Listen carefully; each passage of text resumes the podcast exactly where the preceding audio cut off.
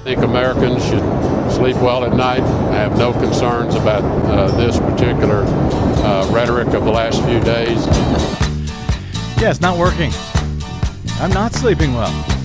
Well, I don't know why I came here tonight. Because I am concerned about the rhetoric. feeling that over the past something few right. I'm so scared in case I fall off my chair.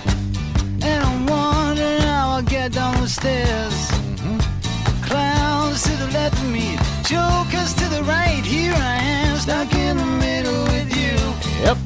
Yes, I'm stuck in From Pacifica. Radio in Target, Los Angeles, this is the BradCast as heard on KPFK 90.7 FM in LA. In Oregon on 91.7 FM KYAQ on the Central Coast, 106.7 KSO in Cottage Grove. In Lancaster, Pennsylvania on WLRI 92.9 FM. In Maui, Hawaii on 88.5 FM KAKU.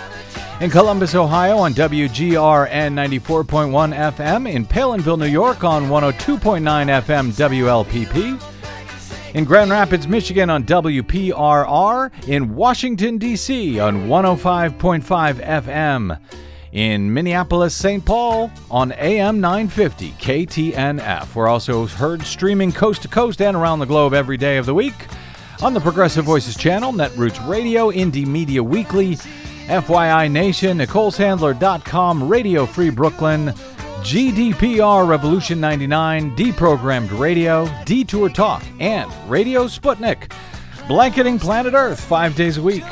I'm Brad Friedman, your friendly investigative blogger, journalist, troublemaker, muckraker, and all around swell fellow, says me from bradblog.com. Uh, I've got quite a few, uh, well, uh, at least several stories here that I want to desperate. I've been desperately trying to get to all week here, but for the news uh, concerning North Korea and Donald Trump's threats against them, some uh, some some democracy and voting news. Some uh, some terrorism news. We will, in fact, get to that at least uh, some of it today. But I've got my guest standing by, so I want to get straight to him. Before we do, maybe the the best way to lighten things up before things get dark is to allow Stephen Colbert to uh, to set the stage for us here. This past weekend, the UN imposed harsh sanctions on North Korea to try to get them to curb their nuclear program. North Korea responded by threatening revenge on the U.S. So, renowned deal artist Donald Trump. Donald Trump saw their threat of apocalypse and raised them one Armageddon. Yep, that's about where we are right now. Indeed, Donald Trump further ratcheted up his rhetoric against North Korea this afternoon, following North Korea's ratcheting up their own rhetoric in response to Trump's threat on Tuesday that if North Korea continued to threaten us, the U.S. would unleash fire and fury like the world has never seen before against them. The new threat today against North Korea, according to the AP, including uh, President Trump demanding that North Korea, quote, get their act together or face extraordinary trouble. He said his previous warning of fire and fury if Pyongyang threatened the U.S. again might have been too soft. He said maybe that statement wasn't tough enough. That was Trump on Thursday, speaking to reporters from the New Jersey golf course where he has been vacationing over the past week. He said North Korea had been, quote, getting away with a tragedy that can't be allowed. I don't believe he specified what tragedy that was, and he declined to say whether the U.S. was considering a preemptive military strike against the isolated Asian nation or not. He said North Korea better get their act together or they are going to be in big trouble, like few nations have been in trouble, Trump said, flanked by Vice President Mike Pence. He said, It may very well be tougher than I said. The comments were the first since North Korea announced detailed plans yesterday to launch a salvo of ballistic missiles toward the U.S. Pacific territory of Guam, home to nearly 200,000 American citizens and a major military hub housing U.S. bombers and some 7,000 U.S. troops. Alluding to the threats, Trump said if North Korea took any steps to even think about an attack, things will happen to them like they never thought possible, okay? Adding that North Korean leader Kim Jong un has been, quote, pushing the world around for a long time. On Thursday, the North said they were finalizing a plan to fire four ballistic missiles over Japan and into waters around Guam. The plan would uh, would be given to Kim for final approval in mid-August, despite the fact that such a plan, if carried out, would almost certainly compel the U.S. to respond. The uh, increased threats from the North and North Korean-like rhetoric coming from our own U.S. president come on the heels of a unanimous UN Security Council resolution over the weekend, supported by the U.S. as well as North Korean partners like China and Russia, for harsher sanctions against North Korea. Now, during my last conversation earlier this year on the BradCast with Voice of America's Steve Herman, who, had, who has spent years as a correspondent and Asian bureau chief for VOA News, he tipped me off to a technique that he has come to rely on over the years to to determine how serious these various threats uh, issued by the North should be taken. Uh, he told me at the time that if it's the foreign ministry issuing any particular statement, don't worry too much. It's likely just sort of bluster. He told me last spring. Uh, but if the statements are coming from military officials with the DPRK, the Democratic People's Republic of Korea, then maybe maybe uh, then we should worry about it at least a little more. Uh, at least take those threats a bit more seriously. So, with that in mind, quoting from CBS this week.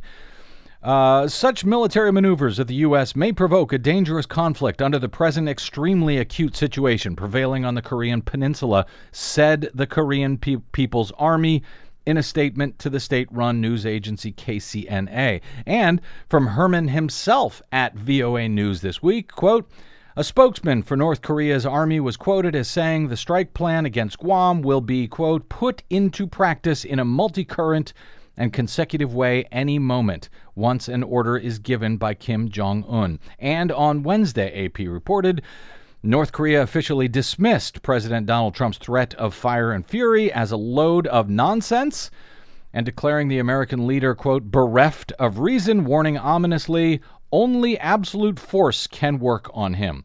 In a statement carried by state media, General Kim Rak Gyom, who heads North Korea's rocket command, also said his country was, quote, about to take military action near the U.S. Pacific territory of Guam he called it a historic enveloping fire at Guam. So, those statements coming directly from the uh, the military officials in North Korea, is it time to actually be worried under the under the Steve Herman rule?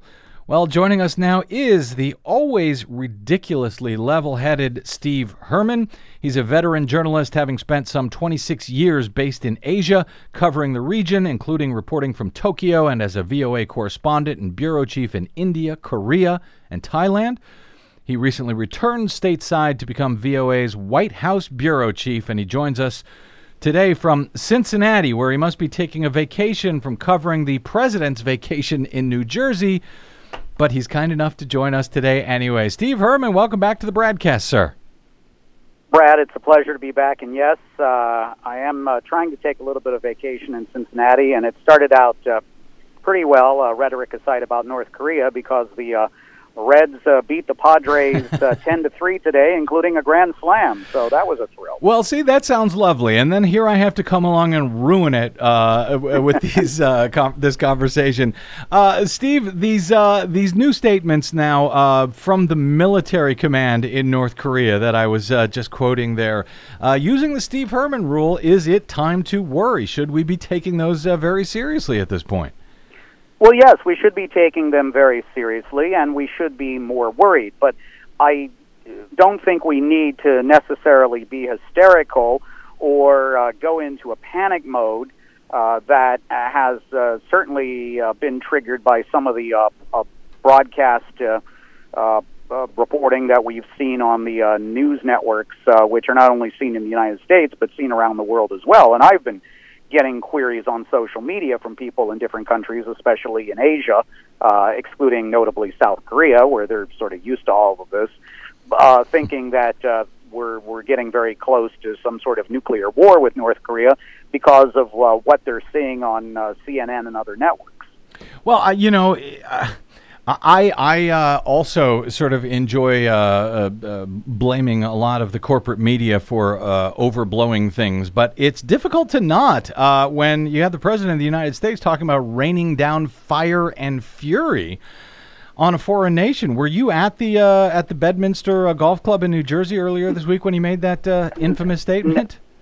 No, I was at the White House um, that day and uh, we expected that uh, he was going to say something on North Korea, but uh, obviously, as a lot of things uh, are with this president, it came as a surprise. Mm-hmm. Uh, however, uh, this, this is basically the the president now uh, using the type of rhetoric that we commonly hear from North Korea itself. Yeah, and one uh, uh, strategy, according to people at the White House uh, is for the president to come off as unpredictable, to use a sort of strong language, to uh, have the, the North Koreans, and I think also this is messaging to the Chinese as much as anybody else, to uh, have them think that uh, this, this president is unpredictable and uh, may launch some military action. And so, if Beijing doesn't want to see this happen, which they do not, then they better start uh, twisting the arms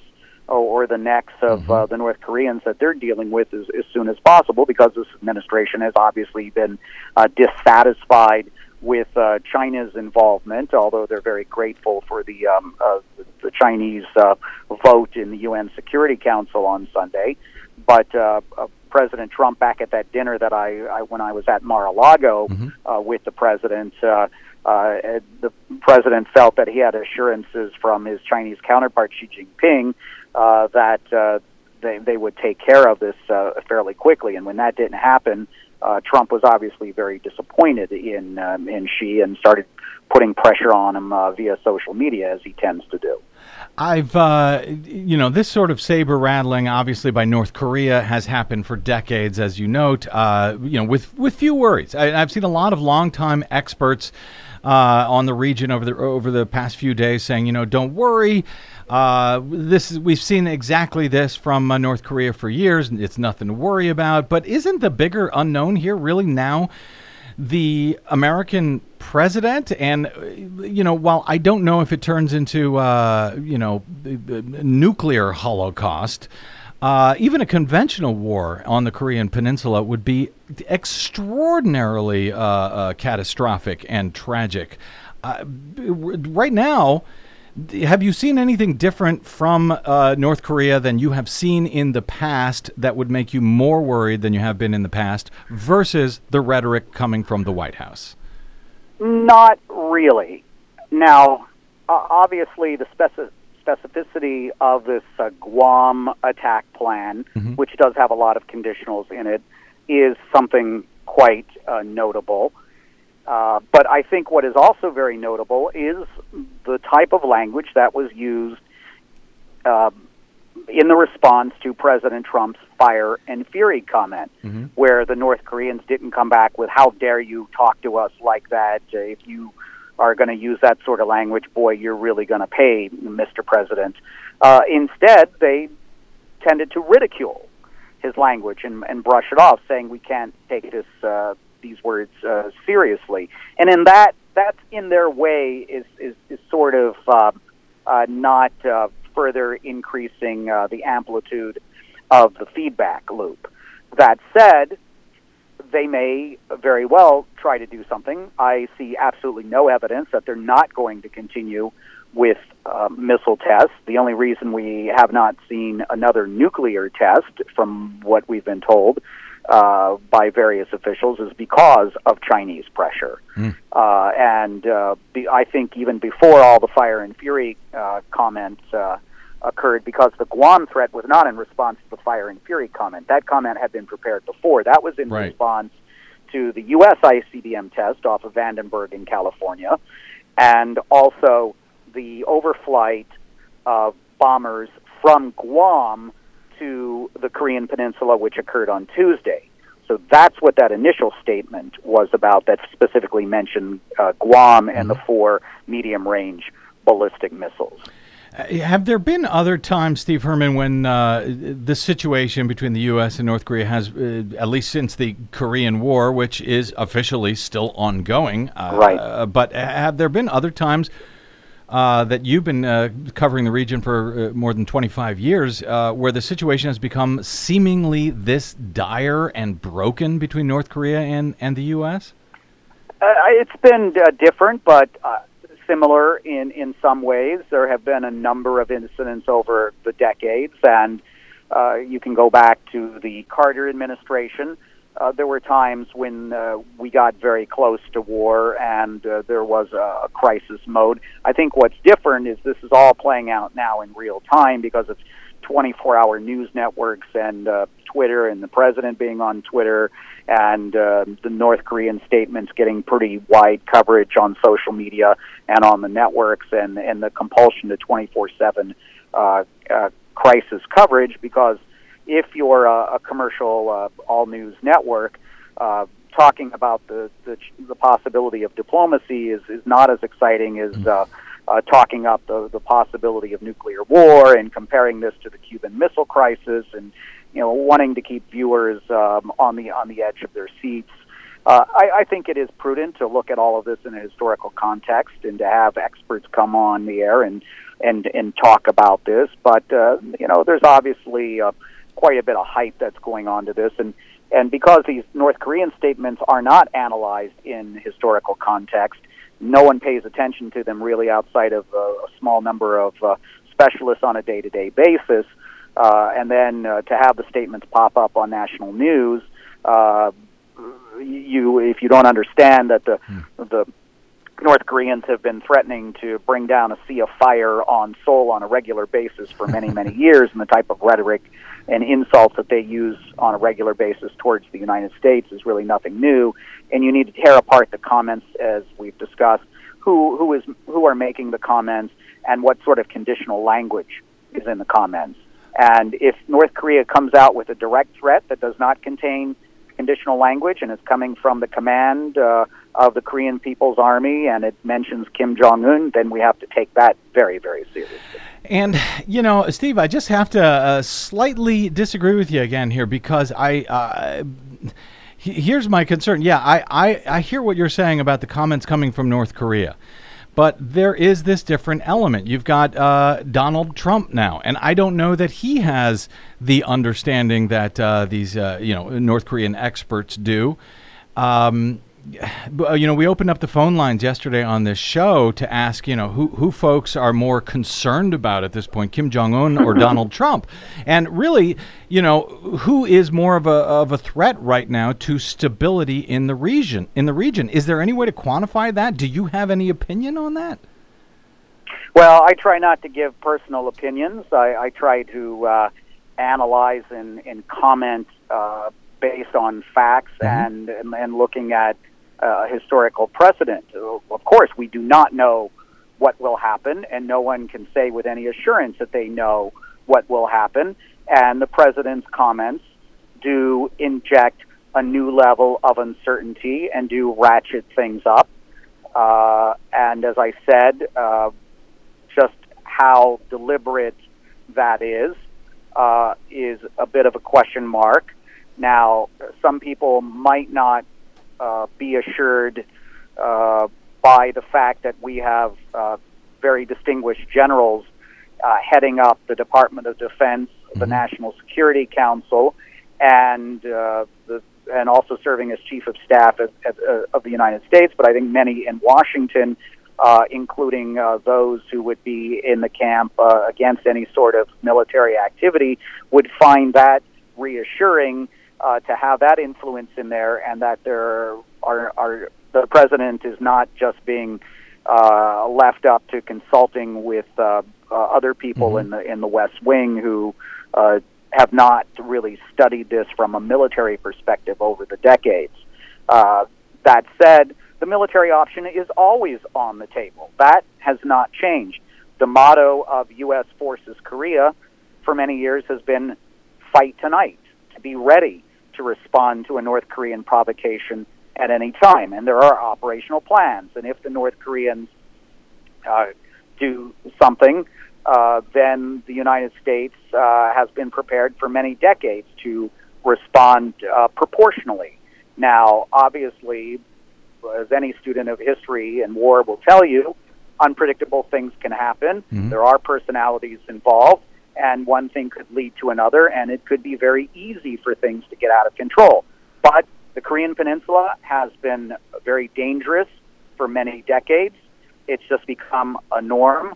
Uh, now there's much more at stake because the North Koreans have uh, nuclear weapons capability. They have an intercontinental ballistic missile capability, and if we're to believe not only the DIA but uh, several other intelligence agencies, according to uh, an NBC report today, uh, they now have the capability to miniaturize a nuclear warhead and put it on an ICBM. I think there's still extreme skepticism that they could target accurately, but for what they need to achieve, they don't need to uh, to uh, to have an accurate target. If they're able to hit California, does it really matter whether they're, they're hitting downtown San Francisco or Modesto?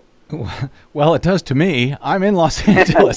that said, uh, I, I want to ask Well, you. yeah, my point my point is that Yeah. it's, it's the North Korean strategy here is all about invoking fear. right. Yeah. okay? No. a- a- and and with that they're very successful and this then this helps raise the level of fear Mm-hmm. which is the only real bargaining chip that they have against a superpower It does indeed. Steve Herman, I need to take a quick break here. Uh, but when we come back, I want to ask you about those distinguished generals you mentioned uh, and the influence that they're having within the administration, uh, and some uh, curious reporting on that and on the divide within the White House. Also, what is it that Kim Jong un actually wants? And is there even a pathway at this point? um, uh, to work this out between Kim and our distinguished president. Uh, let me take a quick break here. We'll be back with uh, Steve Herman, VOANews.com's White House Bureau Chief. I'm Brad Friedman. This is the BradCast. Don't go away.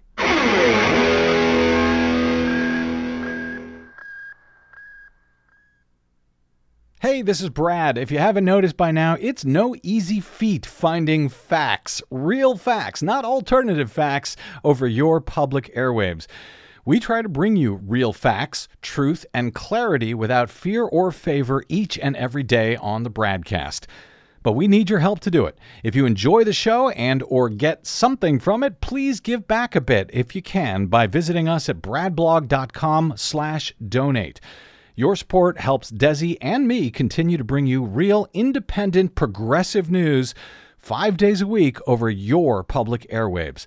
We simply can't do it without your help, and that help is needed more now than ever. Please stop by bradblog.com slash donate today to make a one-time donation or even better, automated monthly support. It'll take you about 60 seconds, and you can rest easy knowing that we'll be here every day making sense of it all, or at least trying to. That's bradblog.com slash donate, and thanks.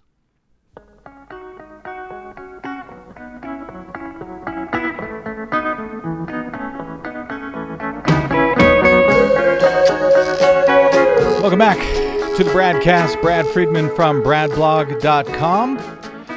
Speaking with Steve Herman, Voice of America's White House Bureau Chief, longtime uh, 26 year uh, Asian correspondent uh, based in uh, Tokyo and India and Korea and Thailand, now at the White House. And uh, we're talking about the situation, obviously, with uh, with North Korea. Before the break, Steve, you, uh, you cited, you mentioned our uh, distinguished generals who are serving sort of up and down Donald Trump's staff.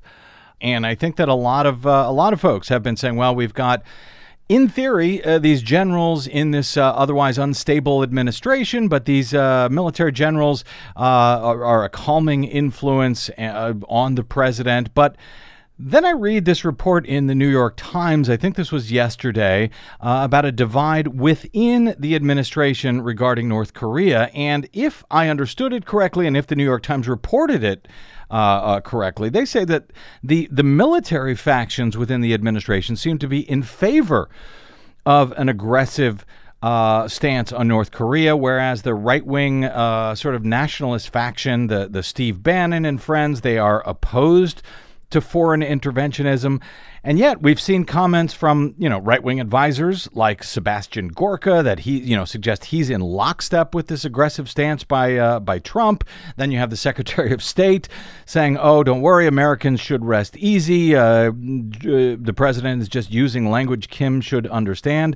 So, what does your reporting, Steve Herman, uh, tell us on uh, on the divide, if any, within the White House uh, when it comes to North Korea?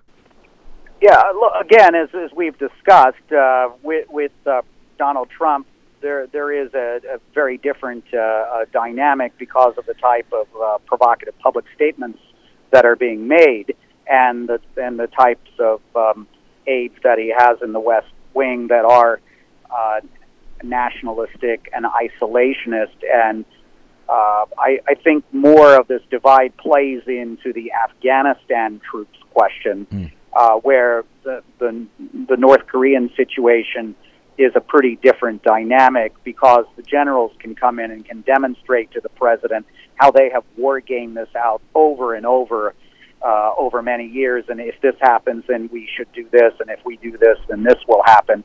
And I don't think people like uh, Steve Bannon or Sep uh, Gorka necessarily have the, the credit the credibility to, to, to counter the generals with with their plans. Um, and and this sort of uh, uh difference of opinion mm-hmm. is not unique to this administration. This has been something that has played out over many decades, and I've talked to former commanders of U.S. forces, uh, Korea, who have acknowledged that there have been uh, very strong differences in past administrations among the Defense Department, the USFK Command, the State Department, the National Security Council, and advisors in the West Wing. Uh, the difference is when you are able to look at something like the, you know, how, should we put more troops back in Afghanistan, and and how many should there be? That's something where the United States is, is solely in control of what's going to happen and can take its time on making that decision. Where something with North Korea, the decision may have to be made within a matter of minutes, not a matter of weeks or months. And so that's what's very different here. Uh, I, yes, my my concern is higher than it was uh, a, few weeks ago, uh, but everyone knows the cost of even uh, resumption of conventional war on the Korean Peninsula, including Kim Jong Un. The difference is, um, in some ways, he may be holding some very interesting, uh, strong cards for this uh, ultimate uh, poker game because even though the United States has the, ca- the capability to bomb his country back to the Stone Age, he is willing to accept a very high civilian casualty rate. Their command and control is meant to function underground for extended periods of time. Their ultimate responsibility uh, there uh, for the generals is to protect uh, Kim Jong Un uh, and ensure that the regime survives. Where for the South Koreans and the U.S. forces, it's it's a very different construct, isn't mm. it? Yeah. Where they have to take into consideration massive civilian casualties the collapse of the South Korean economy, uh, public opinion in the United States, uh, the, the possibility of significant numbers of American civilians and military personnel dying in an exchange of artillery fire uh, along the, the, the Korean uh, DMZ, etc. And that's an important point because even with the uh, various questions about uh, North Korea's uh, long and you know uh, middle range ballistic missile technology, questions about their nuclear technology, and so forth, what is not unknown is their um, their ability uh, in some fashion uh, to attack targets nearer to uh, North Korea, like Seoul in, in South Korea or, or Japan. None of that is in question. They still have enormous destructive uh, abilities there, correct? They would be able to unleash a significant amount of artillery fire into the northern suburbs of Seoul for, uh, say, a period of 30, 45 minutes until that can all be taken out by uh, the United States and, and South Korean military. Mm. But that gives them uh, the, the op- literally the opening salvos, which can cause a tremendous amount of destruction. And that has always given the U.S. and South Korea tremendous pause about conducting any sort of uh, preemptive strike. I've got uh, just a, a, few minutes here, uh, Steve. Um, what does, uh, presuming we're able to uh, avoid some sort of military confrontation at this point, uh, what is it that uh, that that Kim wants here? What would he like? I know the Korean War, yes, that one from the '50s, still ongoing officially, and a peace treaty was never signed. Would signing one at this point help in this situation? What is he looking for? Yes, he is looking for a peace treaty with the United States, recognition from the United States as a nuclear power. He wants respect. And he wants to try to drive a bridge between South Korea and the United States. And he wants to e- negotiate equally with the United States, not with the United States in South Korea. Uh, hmm. This has been a very consistent position of the North Koreans. I don't think under any circumstances that they are voluntarily or through any type of negotiations willing to give up their nuclear capability or their ballistic missile program.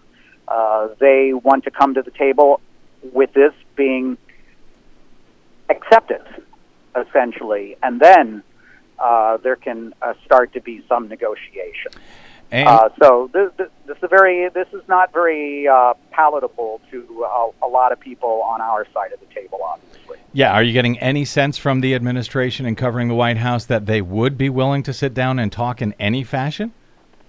Yes, we've heard that from Secretary Tillerson. We've heard that even today from the President of the United States, who said that uh, the U.S. is still open to negotiations. The North Koreans, in their messaging, have spoken of the possibility of negotiations. But the preconditions for negotiations that Pyongyang has and that Washington has are, are very, very far apart.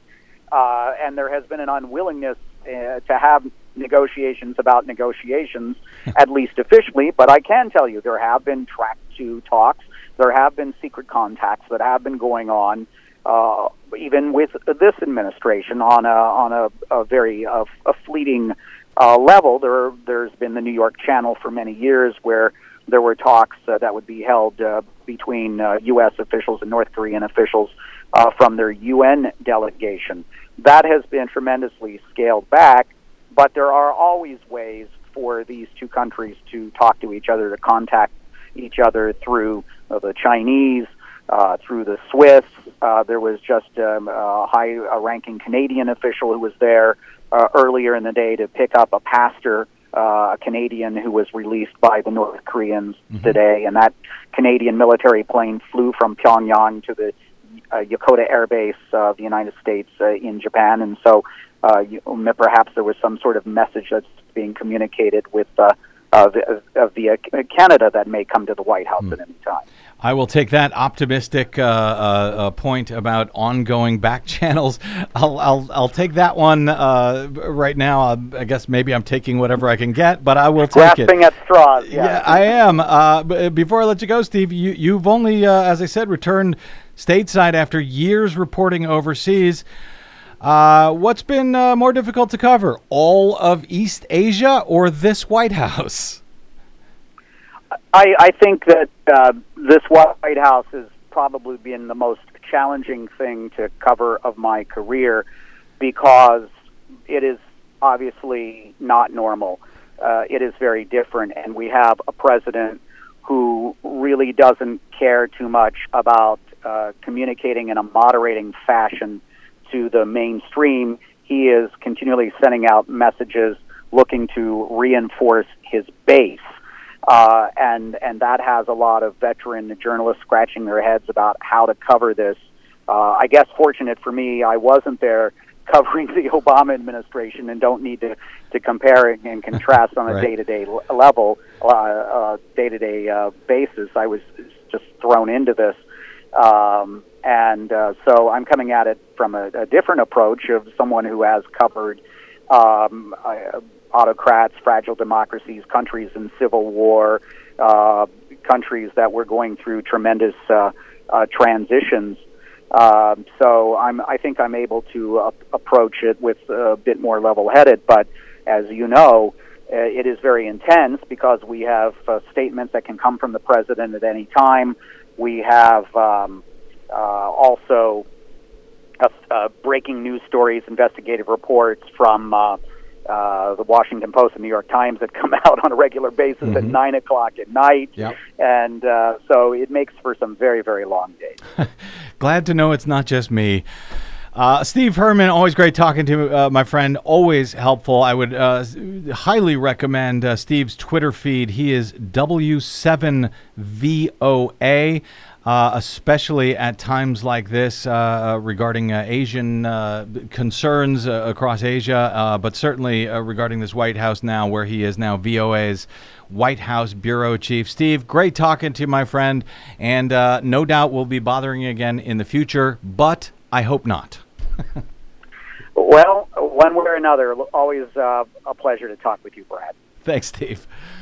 Okay, a quick break and uh, some news I've been trying to get to all week that I think is important. So, uh, yes, we're going to cover it one way or another after this break. I'm Brad Friedman. This is your BradCast.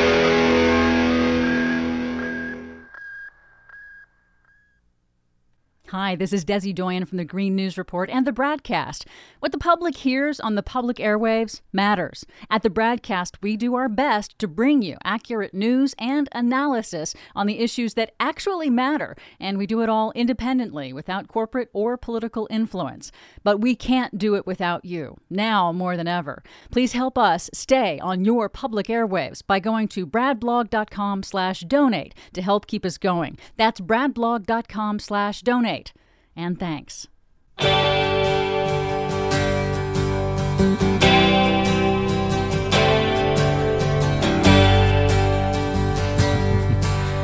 Are you uh, are you trying to tell me to take it easy, Desi Doyen? Well, yeah, maybe a little bit. Yeah, well, I'd love to, but it's uh, it's pretty tough right now. Welcome Yeah, back to the BradCast. Brad Friedman from BradBlog.com. Of course, that's Desi Doyen. Uh, do you feel uh, you feel any better after talking to Steve Herman? Actually, I do. He always makes me feel better. I uh, he usually makes me feel better, but uh, today, when you could tell that even he was concerned about the ratcheted up rhetoric, what's going on at this point, what's going on at this White House. Uh, I will say though, uh, at the end there, when he talked about the possi- the, the fact that back channel conversations are still going on, that he was able to confirm that, that makes me feel a little bit better. And this clip from.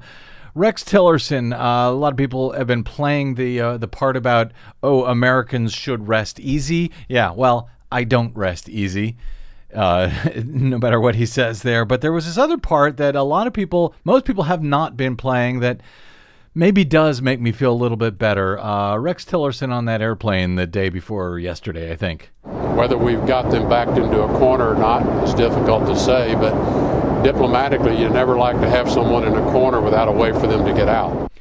So good. At least the Secretary of State understands that, that you need to give them a way out. So Yeah. if it's just rhetoric on Trump's part to accomplish whatever he thinks he's going to accomplish, as long as they're leaving some door open for us to get out of this mess, um, I take at least some comfort from that. Yeah, and for North Korea to get out of the mess that they are creating because they seem to be kind of locked into it. So I hope that this is uh, that this these diplomatic channels remain open and that they are very very productive and effective. Yes, please.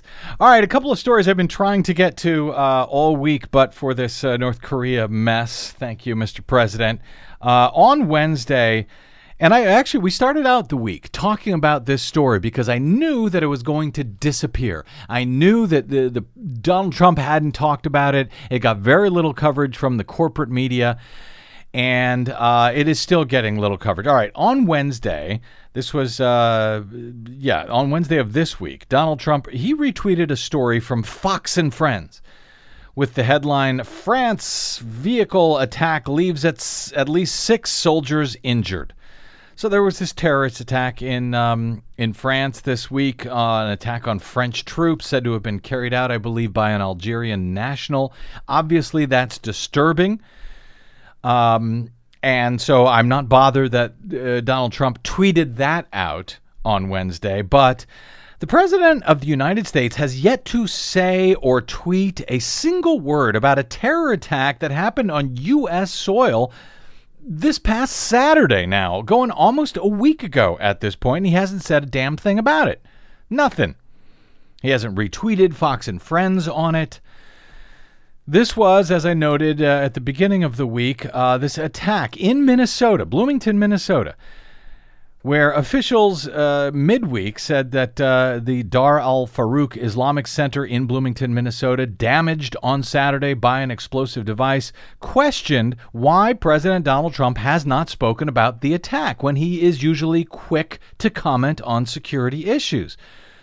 Mohammed Omar, the Center's executive director, invited Trump to come and see what happened, according to a report by BuzzFeed. He said, We invite the president to come and see.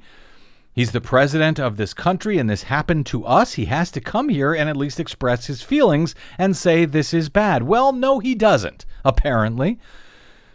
This is uh, a mosque in Minnesota where a bomb went off. Uh, it's believed to be some sort of an improvised explosive device. Went off on Saturday morning before dawn, as uh, I believe several dozen uh, worshippers were there gathering for morning prayer. Thankfully, uh, nobody was uh, hurt, didn't kill anybody, but it blew out the windows of this office. It rattled the entire neighborhood.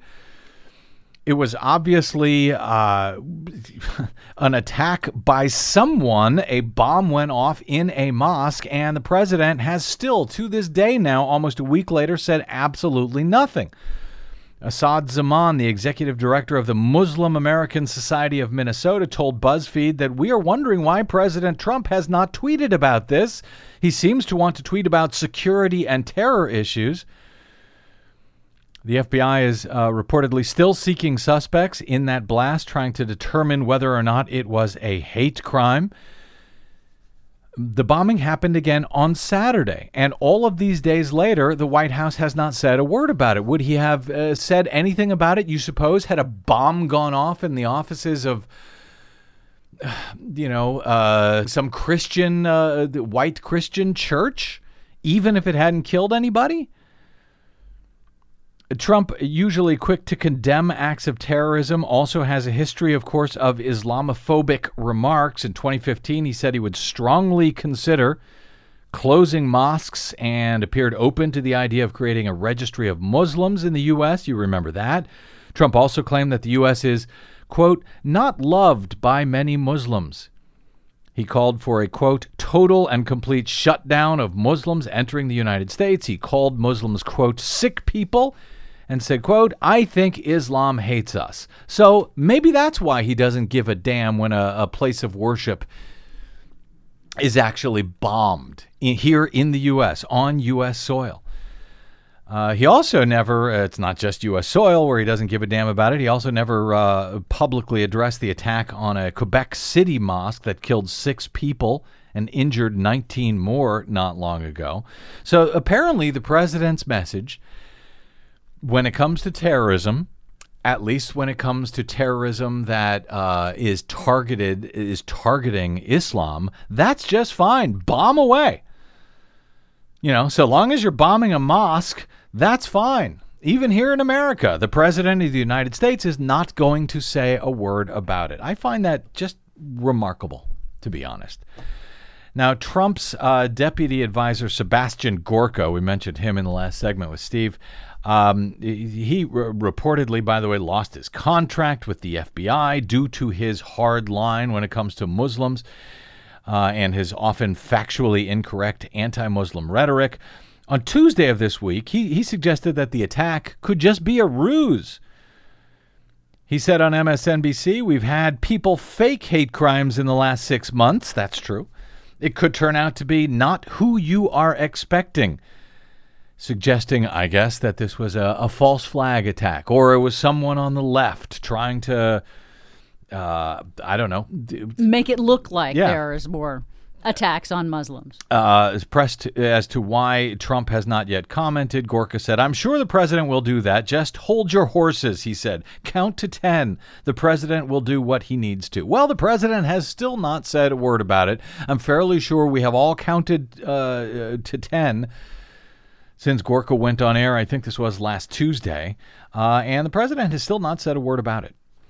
Uh, uh, Congressman Keith Ellison of Minnesota, a Muslim himself, a Democrat, he released a critical response to Gorka's statement. He said the president's failure to, con- to condemn the terrorist attack on the Bloomington Islamic Center is an outrage. Ellison uh, said it suggests that his oath to protect and defend the Constitution of the United States, including the right to equal protection under the law, only extends to people who meet certain racial and religious criteria. Yeah, it does seem like that, doesn't it? Since the attack, public outcry from local leaders continues to increase uh, over Trump's silence. Every second that goes by that he fails to address the attack shows that he's not serious about his oath, said Ellison. Ellison said Gorka's comments demonstrate what the congressman said was the administration's disdain for the Muslim American community. Uh, Gorka is trying, with no evidence here uh, whatsoever, to distract the public's attention, said Ellison, from the real story that a group of Americans who were peacefully worshiping were the target of a terrorist act. By minimizing the attack and insinuating that the left is behind this attack, the Trump administration is once again showing its disdain for the Muslim American community. And by the way, even if the left was responsible for this bomb, for this attack, even if it was some sort of false flag attack, it is still terrorism. And it still should be condemned. And period. it still should exactly. End of story. Exactly. Uh, Ellison, of course, is the first Muslim uh, elected to Congress. Uh, and he has faced anti Muslim messages by Republicans in his own state.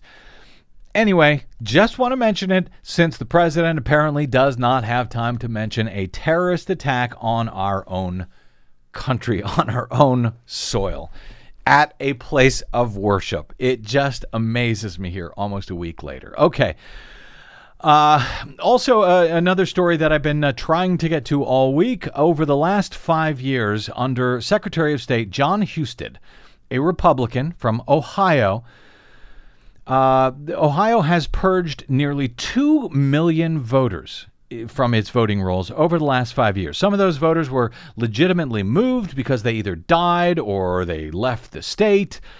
But a 2016 investigation by Reuters found that low income black Democratic voters were disproportionately purged out of those 2 million. The investigation at the time also found that in Ohio's major cities, including Cleveland, Columbus, and Cincinnati, voters were removed from the rolls in Democratic leaning neighborhoods at about twice the rate as in Republican neighborhoods. We reported on this story when it came out last year.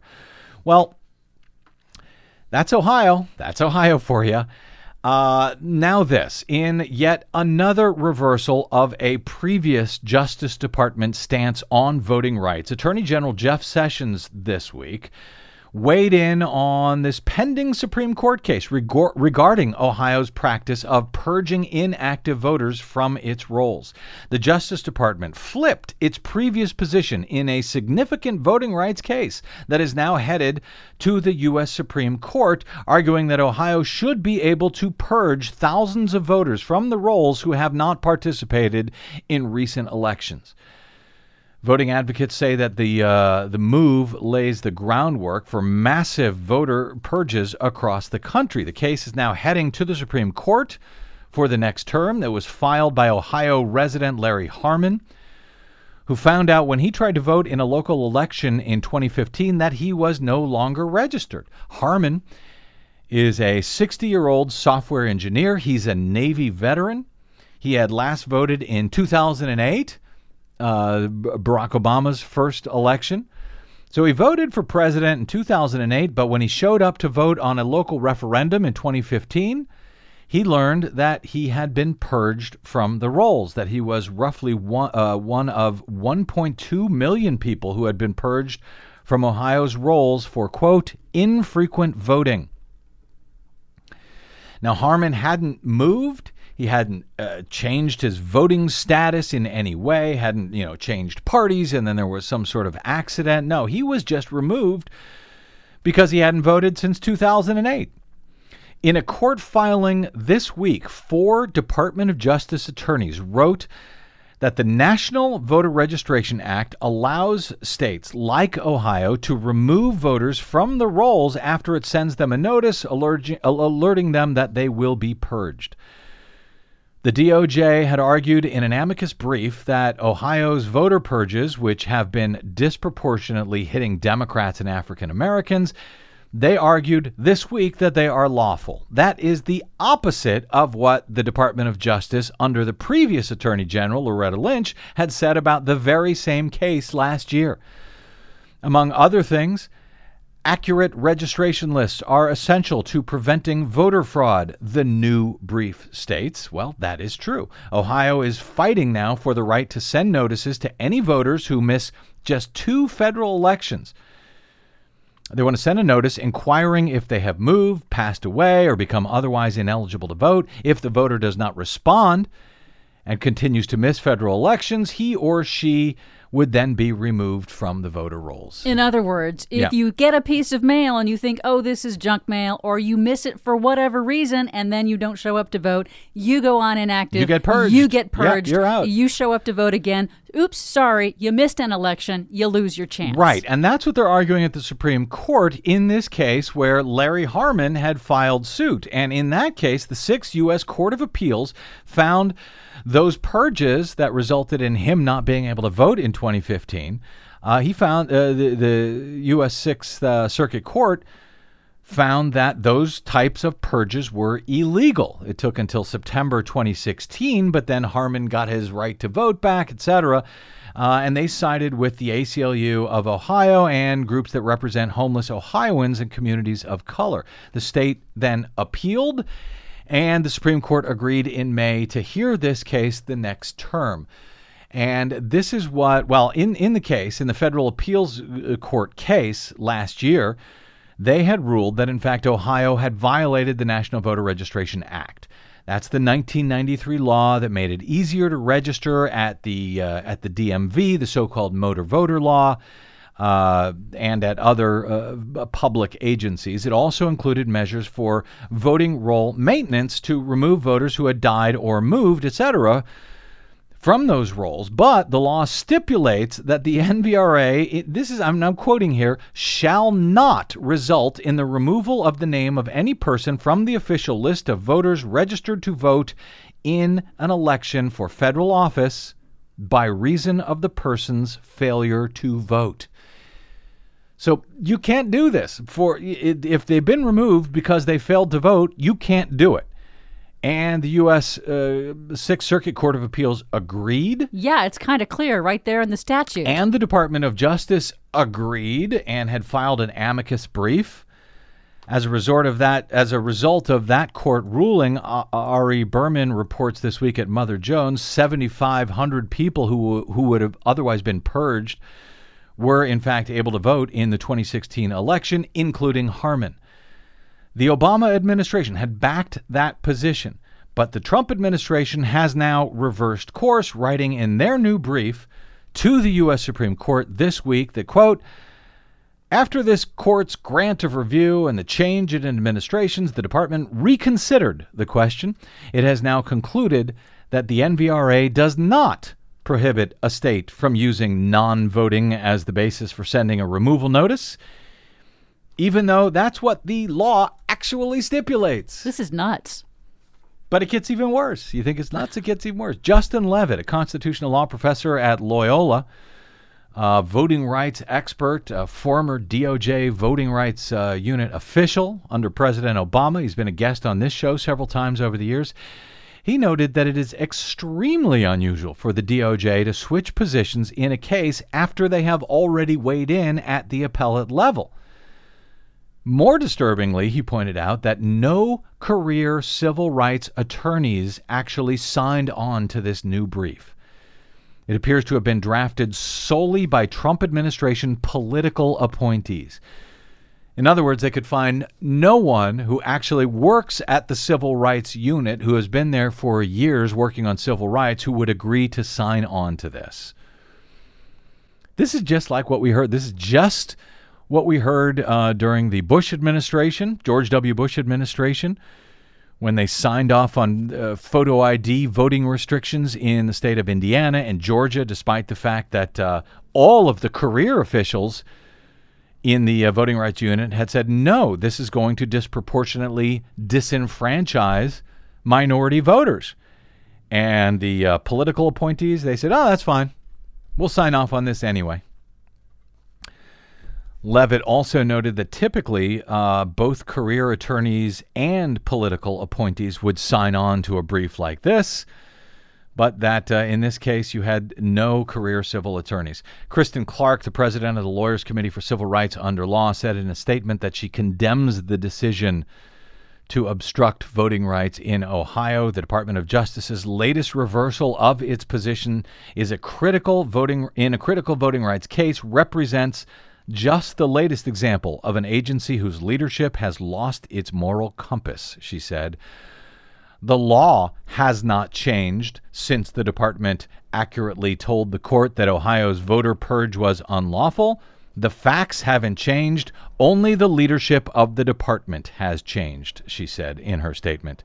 The case could determine the political fate of one of the nation's most important swing states.